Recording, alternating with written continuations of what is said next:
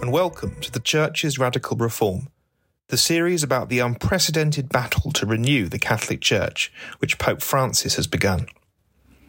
In episode 7, I'm going to take you inside what a synod process looks like. The setting is Sydney, during a dramatic week where the Australian Catholic Church sought to agree a blueprint for its future. I was there to report on the event. Now, if you think synodality is about having nice discussions and drinking cups of tea, think again. The assembly in Sydney saw different groups battling it out over the church's future. I witnessed a roller coaster ride of passionate disagreements, tears, and an almost miraculous pulling together in agreement at the end. Synodality is certainly messy. But, as we shall see, the disagreement can be healthy and even creative. Elissa Roper is an expert on the Church's synodal reform, and she played a crucial role in the Australian process, which was known as a plenary council. She is a theologian and was one of the experts involved in drafting the final document. A key issue at the Council Assembly was the question of the role of women. The process of the week has exceeded my expectations. Um, well, this is this is something really new for us in Australia. It's been uh, over 80 years, of course, since the last plenary council, and someone's pointed out this is the first council to have women in it. So um, it's a bit. I, I can understand cynicism, but this is this is a remarkable event, and it's actually turned out to be a, quite a um, a hope-filled and and I feel a, a collaborative event as well. And produced some quite significant voting outcomes for, for the way forward for the church. Yes, it has. And, and if you actually look at what was voted upon in the last two, three days and the ease in which it passed demonstrates the intense work that was put into making sure that people agreed and owned the content of those paragraphs. And can you say a little bit about the process of how important it is to trust that without being too trite that the, that the spirit is there. I, I think the triteness of when we say we trust in the spirit comes about because we don't ground it in um, well in a, in a wider confidence, but also to collaborate to, to, to work with the spirit in all this preparation that's gone on, all the prayer, the prayerful support has been really um, palpable over this week, and all of the um, commitment of people. So when there's commitment to listening to the spirit, and the, the, the activities of the week have really built that as a strength of these people. Thank you very much. Now, halfway through the meeting in Sydney was a vote on a motion titled The Equal Dignity of Women and Men in the Church. It called for women to be involved in governance roles and for the council to support female deacons. But the motion failed to gain enough support when it was voted on initially. This led to dozens of those involved in the assembly process, including some bishops, refusing to take their seats for the next session. It was a hugely dramatic moment. It also turned out to be a turning point. I spoke to Maddie Ford, a 26 year old member of the Plenary Council who works as a minister to young Catholics at the Australian Catholic University. I talked to her about her experience and that moment of drama. My name is Maddie Ford. I am a young person. Um, I'm a woman. I work at a university with young people for the past eight years. I've been working every single day and encountering young people. I'm a disability support worker. I run several youth advisory groups. Um, and more recently, I'm the Oceania representative for the International Youth Advisory Body for the Dicastery of Laity, Family and Life. Oh, okay. And so I was representing Adelaide, and then um, as the spirit moves and, and things happen, um, my plans flipped upside down, and um, I moved to Sydney. Um, and so since October in 2020, I've been based in Hmm. Sydney. Um, so I still represent Adelaide as a member, but I think um, on a wider and more broader sense. I'm here for the young people um, that I encounter each and every day, whether they're inside the church or outside the church. And has the plenary council has that changed your perception of the church? I think that's a really interesting question because there's such a significance of the journey that's happened here. It's happened over four years. I think when I found out I was a member, I was 23 and I'm now 26. So I've absolutely learned to learn. And I think I've grown in appreciation and gratitude um, for a lot that I've listened to and, and heard and, and seen uh, with the people I've encountered and their experiences and their encounters. A lot of people say, well, young people are um, not interested in the church, not connected to the church. Uh, what does the church need to do to start reconnecting with the younger generation? I don't think there's a definitive answer because it's different for every single young person because their story and their journey is also extremely different and individual as well. And I think that commonality is our faith and our spirituality and our belief as well. I think it's important uh, to acknowledge that I am obviously a significantly um, privileged white Mm. person. So my experiences are marginally different to someone else's experiences. So when I speak, I speak on my personal encounters of, of young people um, that I've been on journeys with. So I speak from a space of witnessing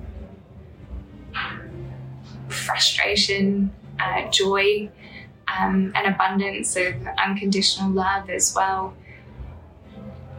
And for me, I think what I'm noticing in particular is young people aren't necessarily leaving the church.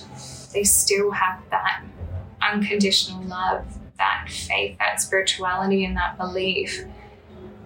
And they're seeking those experiences as well. I think it's, and I think most significantly, what I am seeing and hearing in my sitting with young people is that their encounters of people within the church is what they're questioning, not necessarily their faith, um, belief, or religion. It's these encounters that they've had in which they've been made to feel unwelcome, Mm-hmm.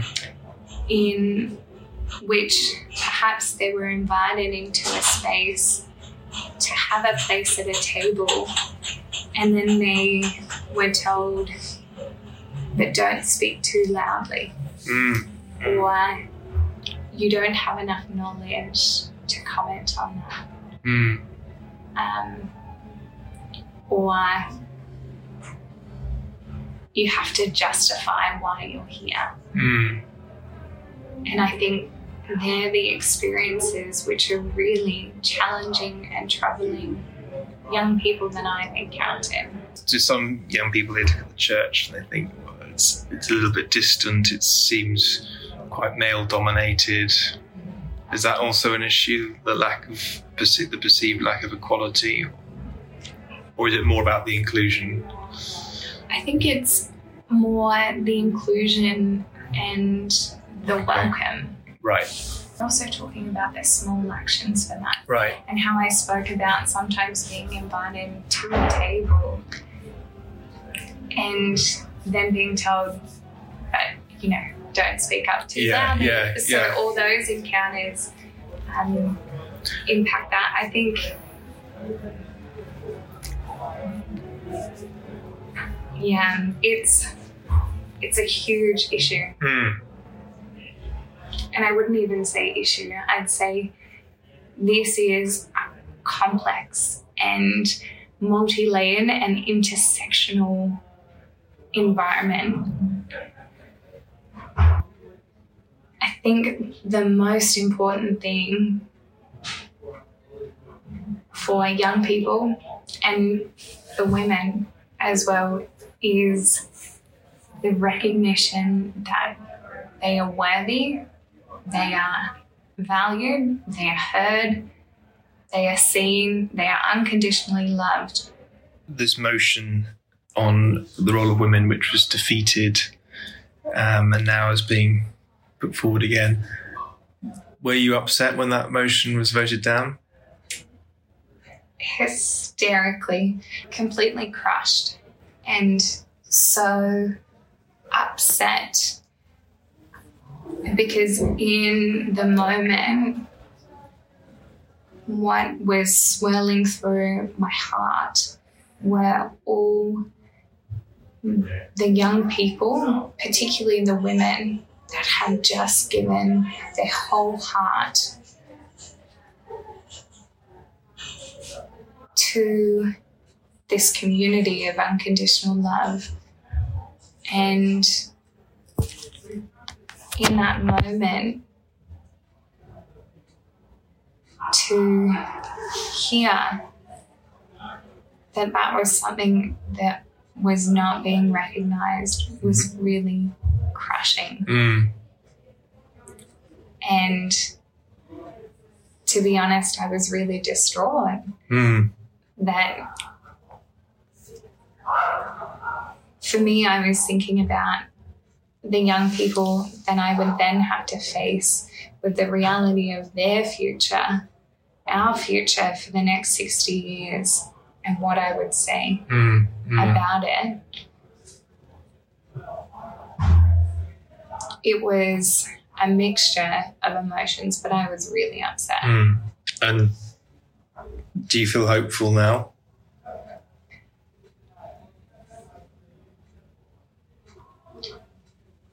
Think I'm trusting. Mm. I'm trusting in people and the spirit, but I feel after the very visible pain and anguish and distress of not only the women in the room, but the men in the room to what had happened and what had come to fruition. I think then the process of having to sit and visibly see that pain and that anguish brought us to a place where we could really authentically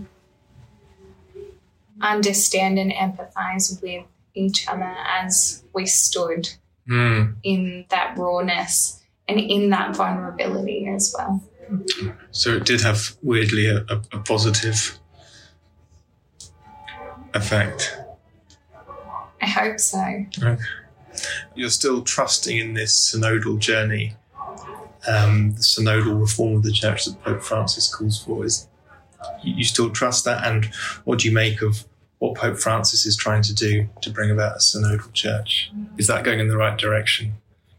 As a young person that's looking at my reality for the next hopefully 60 or more years, I don't want to limit that. I truly believe so because from what I'm witnessing in the visibility of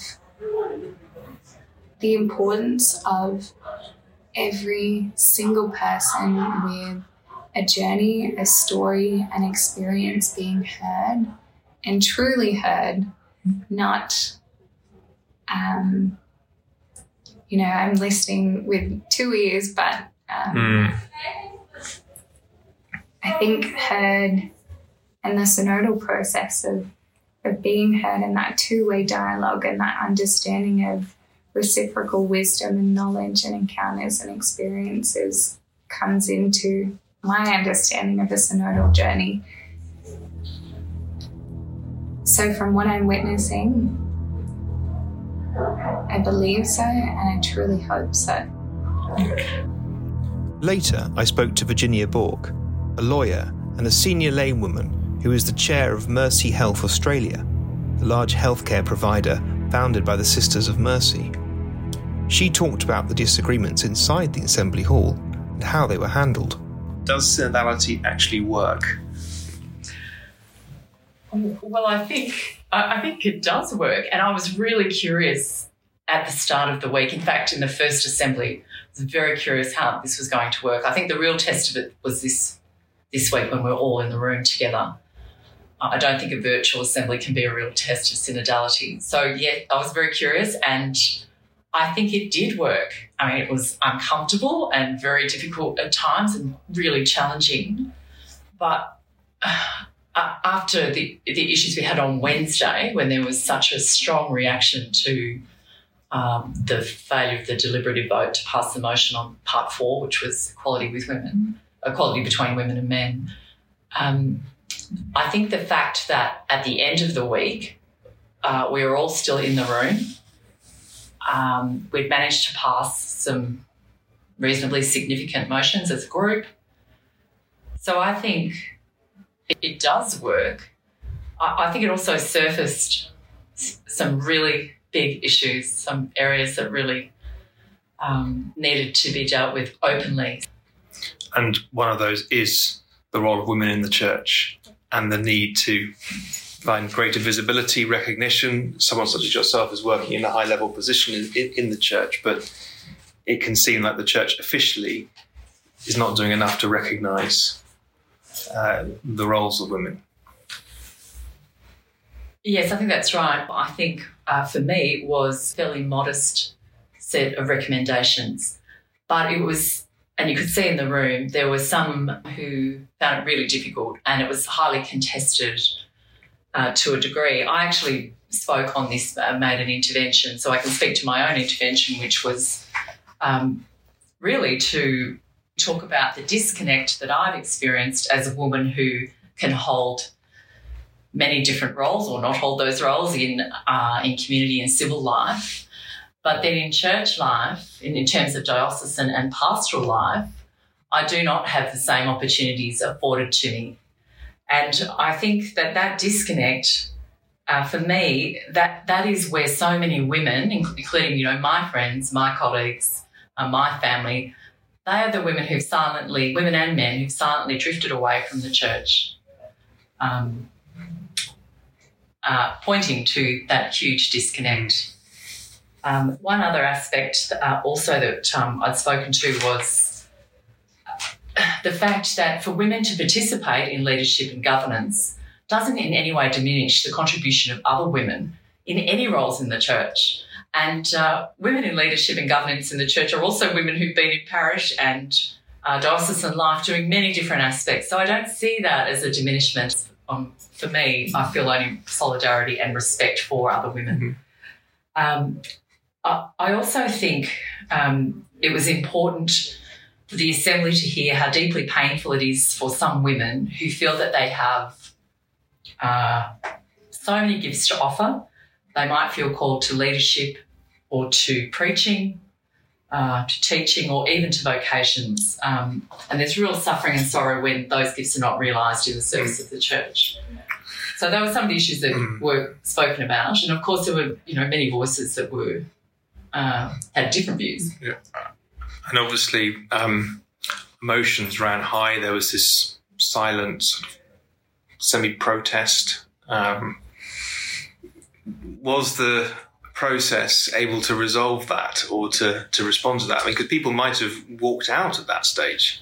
Yes, I, I, think that's right. I think the process was able to adapt. And I think when, to go back to the question about does synodality work? Well, in that case, when there was this, I think, a pivotal moment in the, and I think the response of uh, Bishop Shane Mackinlay and the, um, I was trying to remember who was on the stage at that time, but the response of allowing extra time to deal with this issue and ultimately to pass a motion to reconsider the issue, that was absolutely critical to the synodal process. It meant, I think, that the group were being listened to. And that's the significant thing. The reformulation of the agenda or the adaptation of the program was absolutely critical. And I think that meant we could find our way through. Uh, and it also meant that people stayed in the room. What would you say to women who don't want to engage with these synodal processes because they think that the disconnect is too great between the institutional church and the role of women? Well, I understand that and I, I respect that because it's very difficult to sometimes be in the church. And, and Wednesday was a very difficult day. But I think there's something um, for people um, who have, you know, people have a real commitment and deep loyalty and love for the church. And I think that's what held it together. Um, and there's also an element of um, it is important that women's voices are heard. So going back into the room was important that the voices didn't just go missing. So I deeply respect women who don't feel they can engage anymore. I really understand that. But for those who do remain, to still have a voice, and the fact that women were here at the plenary council is, immensely significant. The first time I think a plenary council Yeah. has had. Yeah, and, and I remind myself about that when I feel perhaps that the motions weren't sufficiently, you know, um, to you know, we're, we're too modest. I think, well, at least we are here. We do have a voice, and I'm glad that we stayed and continued to have a voice.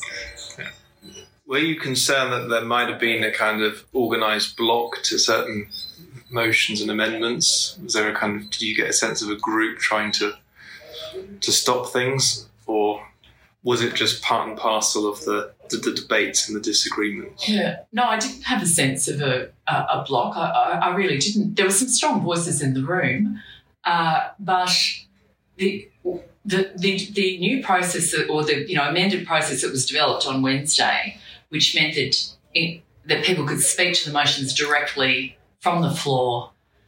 That really, uh, I think that sort of drew out. Um, I think it gave more integrity to the process. You could hear directly from those who had issues, and people also wanted wanted to Hmm. air their views. I, I think that that seemed to work well. The flow improved on Wednesday. How convinced are you that the synodal model of the Church of Pope Francis is the way to go in the future? Because some people in the Universal Church they say, "Oh no, it's going to cause divisions and disagreements and problems." But do you think the synodal church model of Francis is the way forward?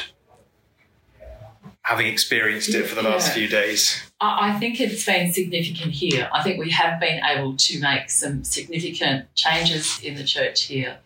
I think it is so important that people with different views will actually encounter each other. Mm. And I saw women with polarized views on issues engaging with each other. And that takes a great deal of courage, and I admire it. And I think if, if that's synodality, th- then that is what we need. Despite the disagreements and the tensions, the plenary council held together. A motion on the role of women was redrafted and agreed, and that motion included that the church in Australia would welcome female deacons should Pope Francis approve the change. This is highly significant.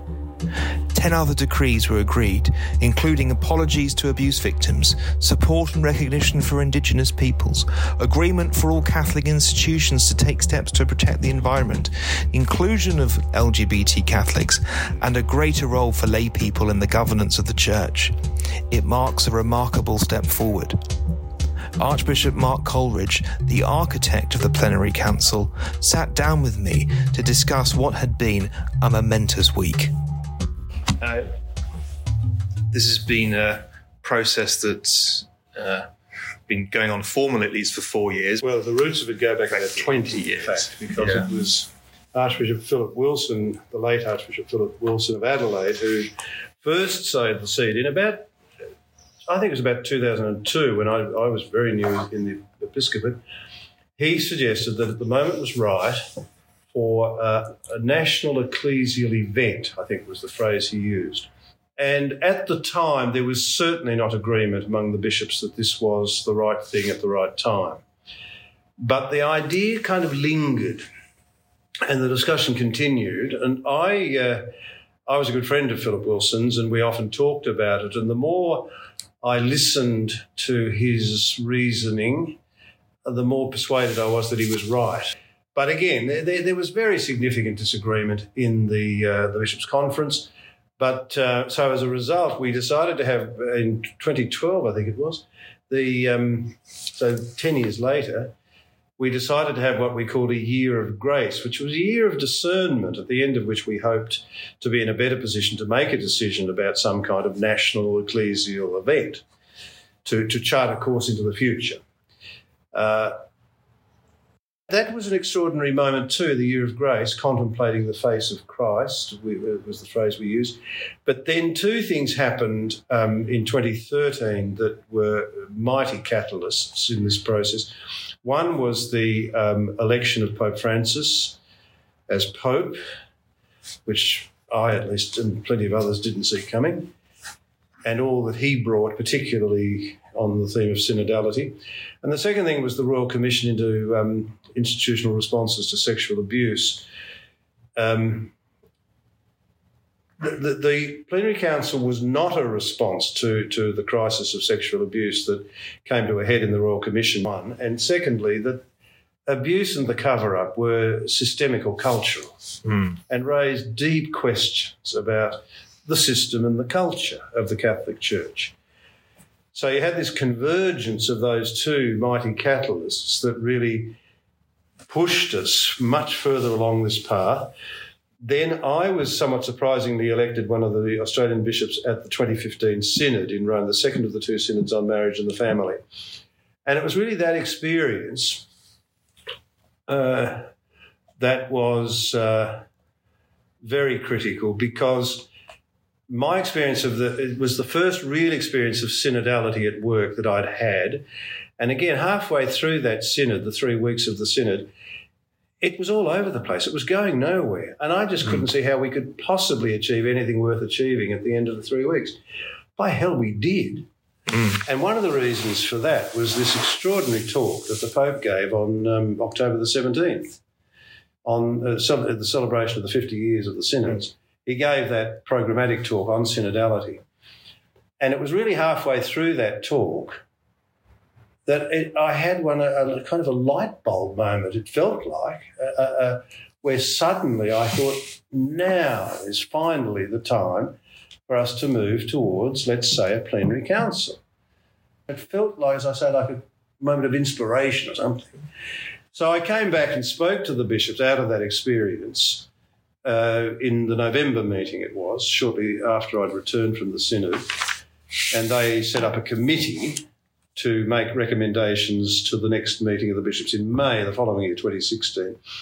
So I chaired a very good committee that uh, recommended to the bishops' conference in May 2016 that we move to a plenary council, and the bishops agreed by a very large majority. Actually, when I look back across these years that I, am describing, it's fascinating the way different people have emerged to assume leadership in the process. Mm. There's a providential pattern to it. I mean, Philip Wilson was, in some ways, the prime mover then. So it's been it's been a variety of personalities and mm. uh, who have emerged to assume leadership, and uh, it's just strengthened my sense that no one of us is really leading this process, but the Holy Spirit is. Mm. And I have been convinced ever since October the 17th, uh, 2015, that, that this, this uh, plenary council is the work of the Holy Spirit. Mm. I, I wouldn't spend five minutes on it if I didn't think it was the work of the Holy Spirit. And I'm not speaking as some kind of uh, dim-witted fundamentalist. I, I've seen so much evidence to suggest that it is the work of the Holy Spirit. And the Holy Spirit's running the show. It has been a bit of a roller coaster. And totally. At one, and at one point, it, it, there was a threat of potentially some people leaving the. Leaving well, the anything was halfway through Wednesday, and this is now well known, anything was possible. Uh, you know, the atmosphere in the uh, the hall was electric, to put it mildly. And this is following the, the vote, the vote which yeah, didn't, uh, didn't, get through. Well, and see, what one of the most distressing things for many people, and I do mean many, was that it, it meant if we just let it sit as it was, that this assembly would say nothing about all those issues that go under the heading of women. And, and it, it's, it's a cluster of issues, it's not a single issue. And that was simply outrageous. It, it, it, so there was a lot of anxiety, a lot of distress, a lot of confusion, and uh, then you know people gathered down the back of the hall. Now it took. I was sitting up the front with my back to it, in fact, and I could hear something going on, but I it took me a while to to focus on what was actually happening. And when eventually I, I, looked around and I saw all of these, it was a big group of people, and it was a, a real cross section of the assembly. It wasn't a, a, particular sector or an interest group of some kind or just women.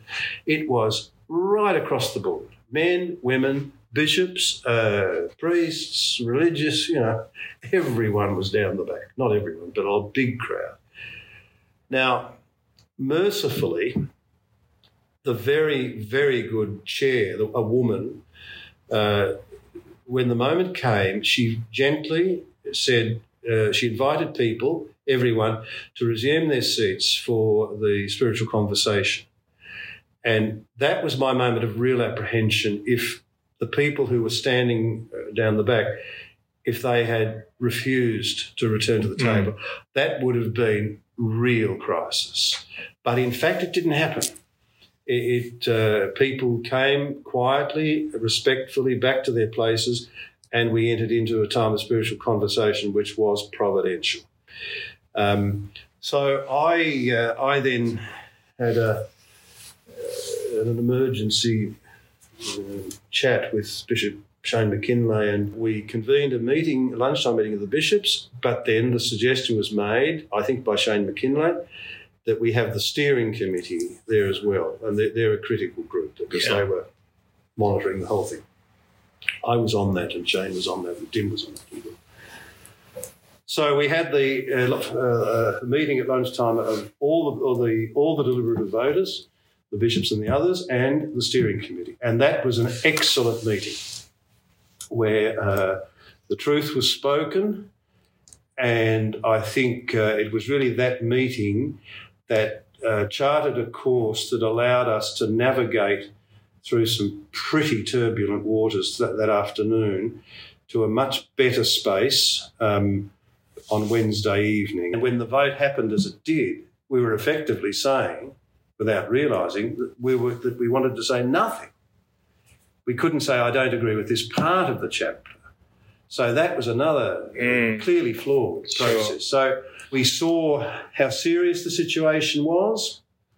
We couldn't just ignore the level of distress and confusion. We saw how flawed the process was and how we, we had to modify not only our process but also the modus procedendi, the way we were working on the floor of the meeting, and we did.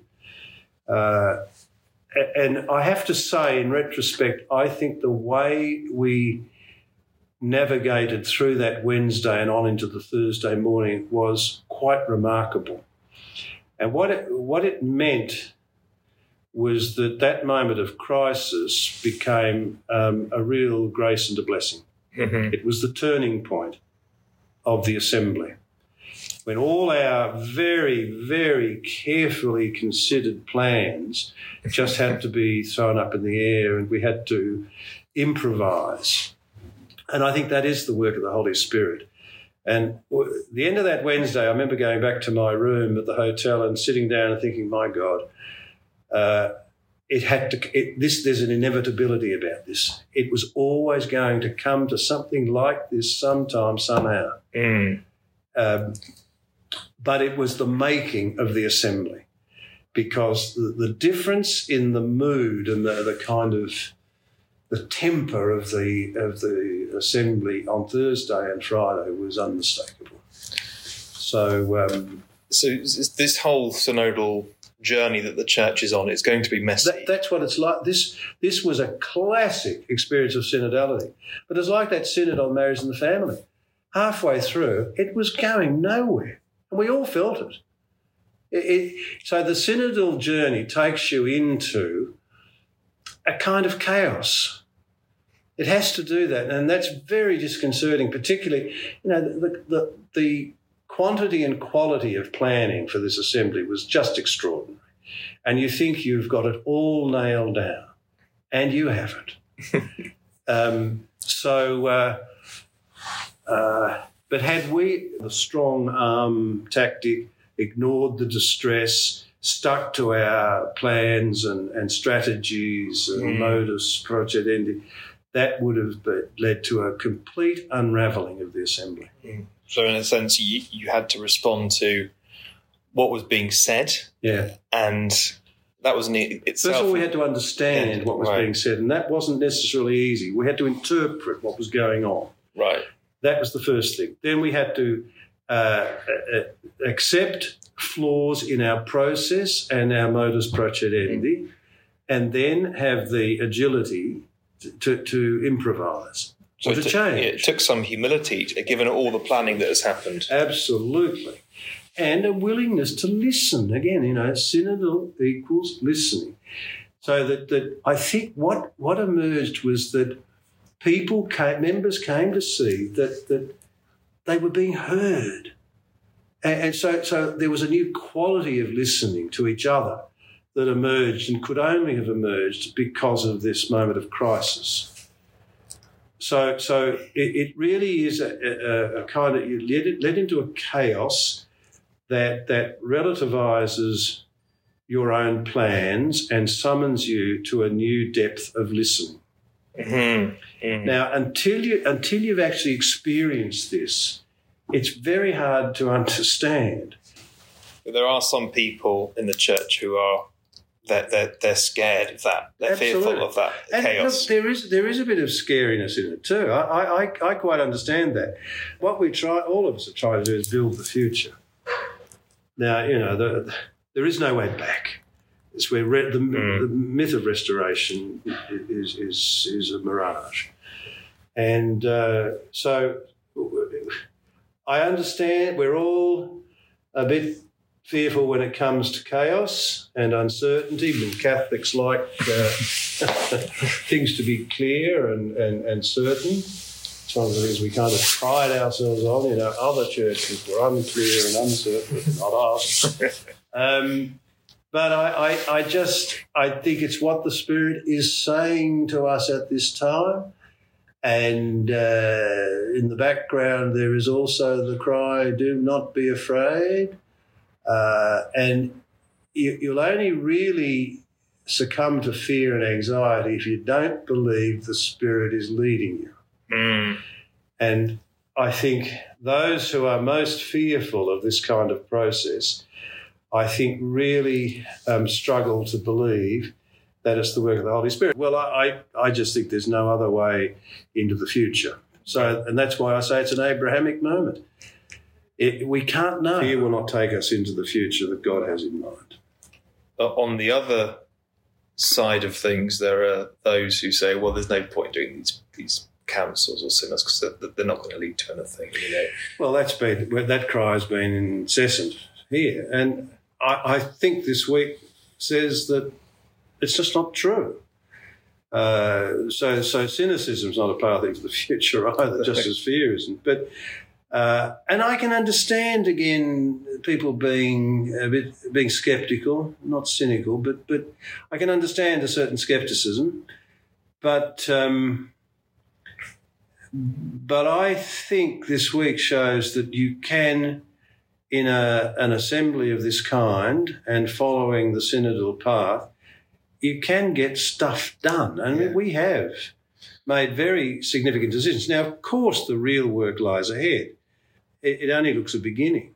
So it'll be up to us, all of us, through this phase of implementation to show that synodality isn't just about um, a talk fest, uh, but is about decisions that lead to action.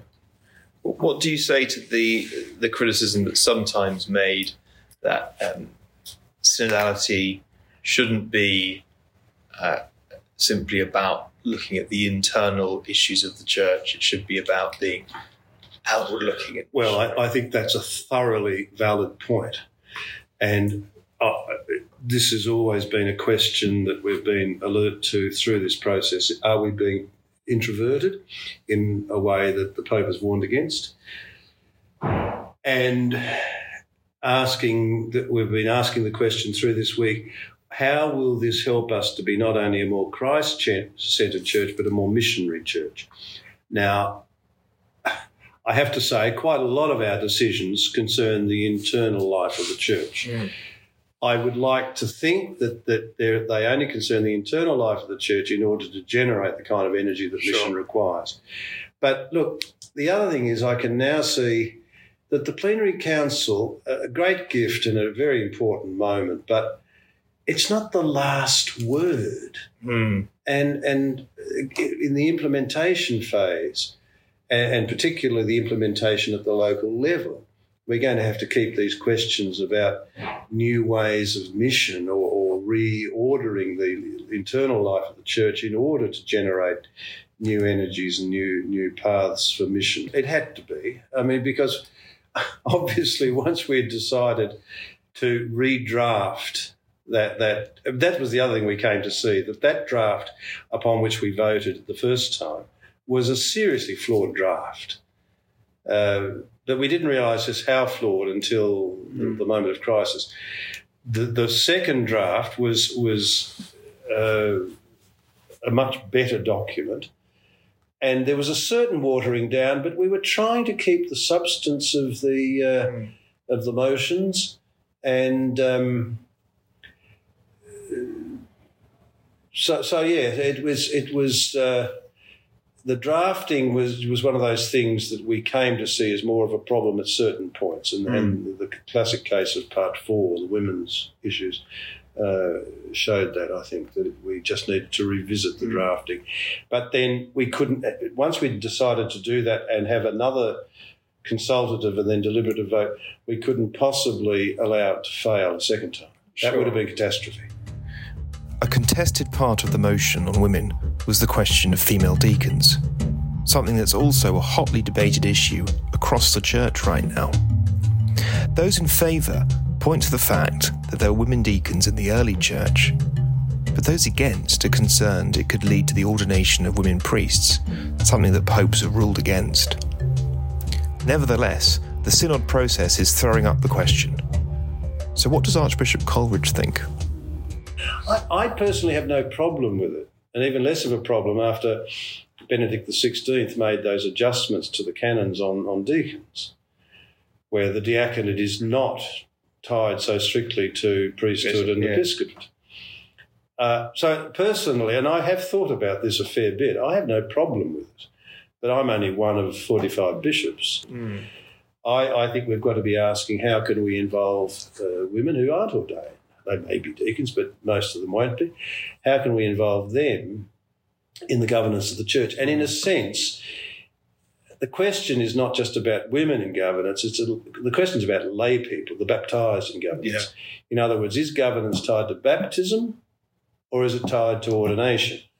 Or is it both? Right. And if you look at Praedicate Evangelium, uh, the, the real significance, it seems to me, of that document is it ties uh, governance authority to govern to baptism. The other thing is it's it's not uh, it's not sneakily uh, moving to undermine or abolish the, the, ordained ministry. No, it's not one or the other. It's both. yeah. But uh, some see it as one or the other. And this came up at this assembly that you're effectively sidelining and even moving to abolish the the God given uh, sacrament of orders. A number of sources inside the Assembly Hall told me that a small group were trying to block reforms and were using different tactics, including in the Catholic media, to make their feelings known. It meant there was a real struggle to find a consensus. Although the Synod is a spiritual process of discernment, there was also a strong political battle going on. Were you concerned that inside the um, council that there was a, a, a group that were blocking things? Oh, look, there, there, there, were, and there had to be different perspectives. I mean, uh, it's, it's no secret that there, there, there would be a group that would see some of the agenda of the plenary council as somehow subversive, and I think they made that fairly clear. And uh, they were they were quite, and it was clear on the floor of the of the assembly that there were some who were quite determined to do all they could to persuade others to, you know, vote nay, and uh, the. Uh, they're just different views of the church and of the church's mission, therefore.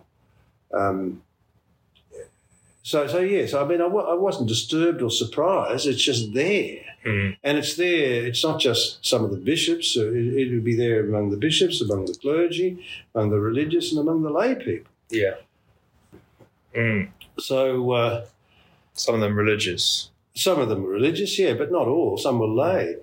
The, the, the, there is a there's a, a restorationist hermeneutic. Oh, hermeneutic's a ridiculous word to use in an interview, but you know what I mean.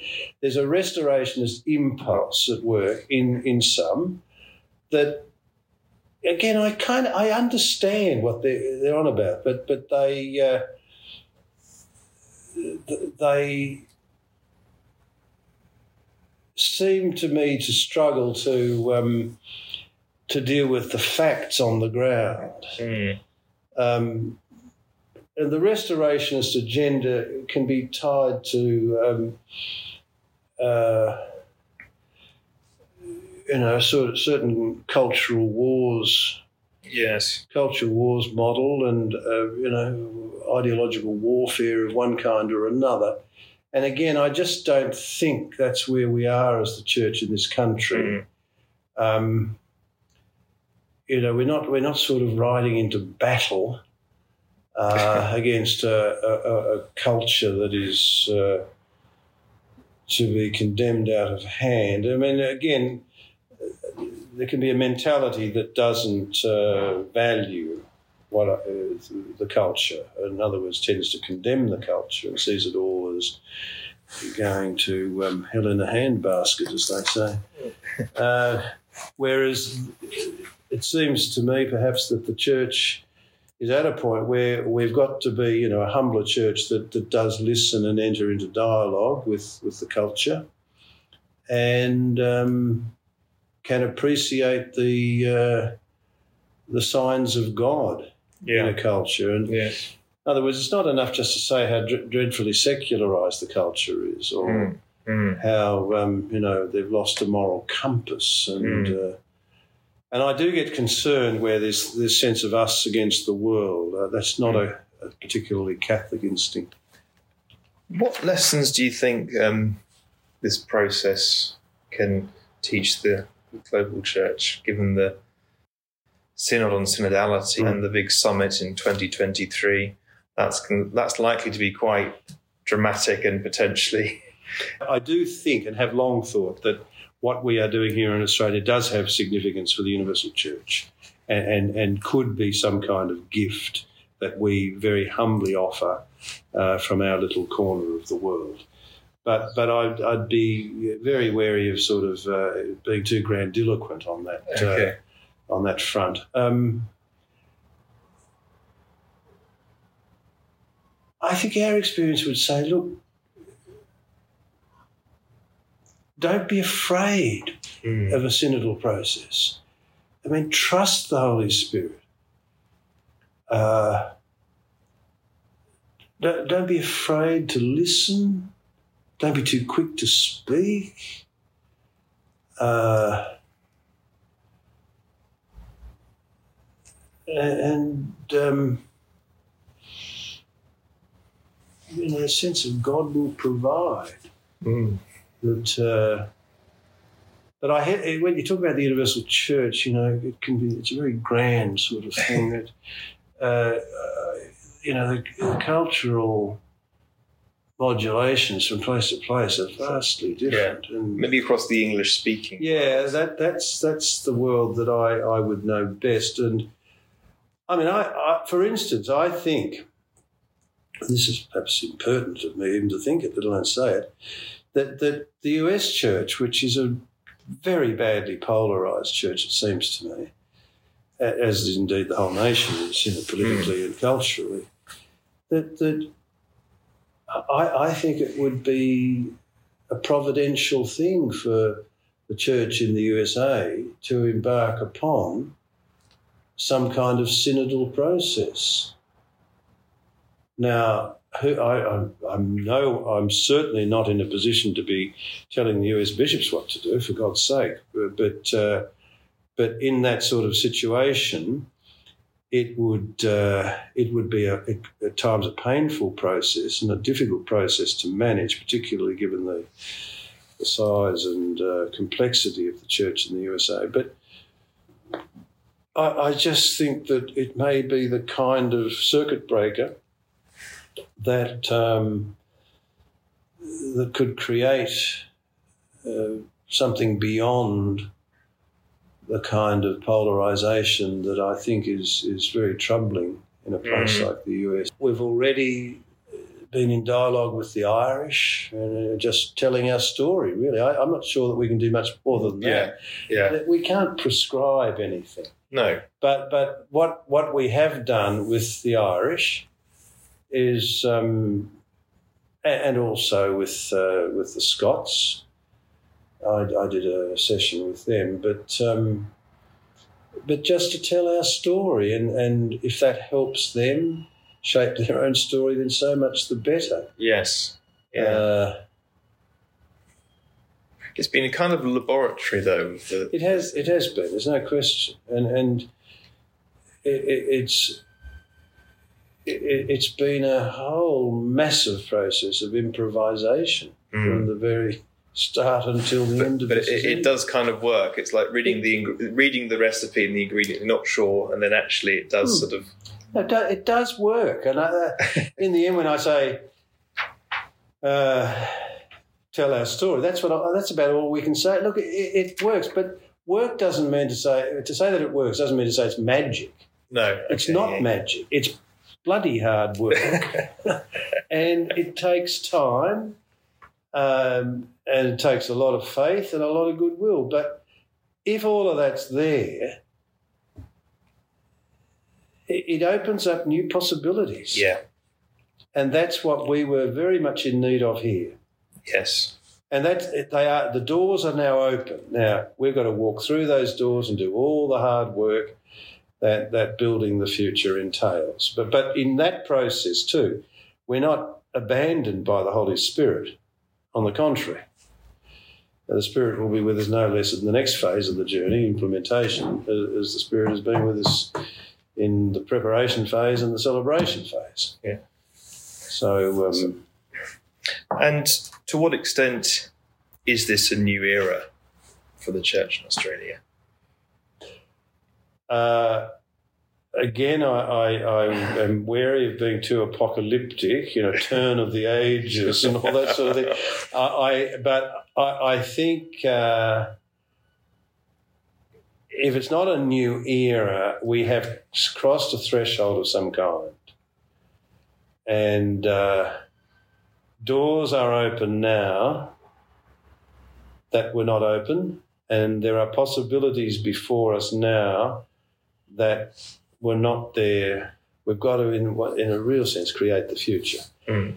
Now, the restorationist mind tends to see, and, and there's so the, the restorationist mind is always part of Catholic sensibility, but it tends to see the, the faithfulness to the past as what is most crucial rather than um, a willingness to to build a future. Um, now, I think we do have to build a future. That there are there are all kinds of structures and strategies that worked well once upon a time, and I think we just have to say that the Pope has touched on this in various writings. So, trying to you know sort of boats beating back endlessly into the past, I think is Scott Fitzgerald's phrase at the end of Great Gatsby you know, trying to beat back endlessly into the past um, is, I think, a, a doomed enterprise.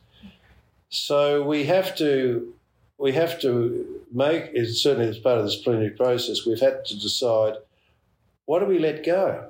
Mm. And that's always hard. And I think it's particularly hard for Catholics. But we do have to let go of some things, things that we might have cherished. And if they work, so much the better. If they don't, to admit that in time and try something else. But are you feeling hopeful and at peace? With- oh, I am. I, I, I've never been anything other than at peace with this whole process. And I, uh, I've sometimes thought that's a bit odd. But no, I, I at the end of this week, I feel, um, I feel hopeful. I feel at peace. And I feel in a huge sense of gratitude to the one who's led us to this into this space. It's not the end of the journey, but, but we've come a long way.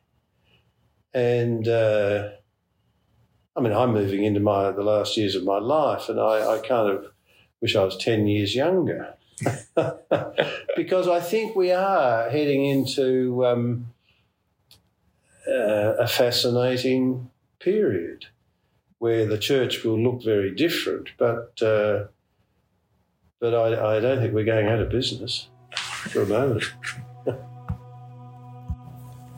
the Australians have pointed the way for other churches to follow, and I would say that they have taught the rest of the church two important lessons. The first is that internal tensions don't need to be feared. In fact, it is the moment of crisis brought about by open disagreement that can provide the breakthrough. Second, it shows that when done properly, the synod process itself can bring about a remarkable shift in the church's culture.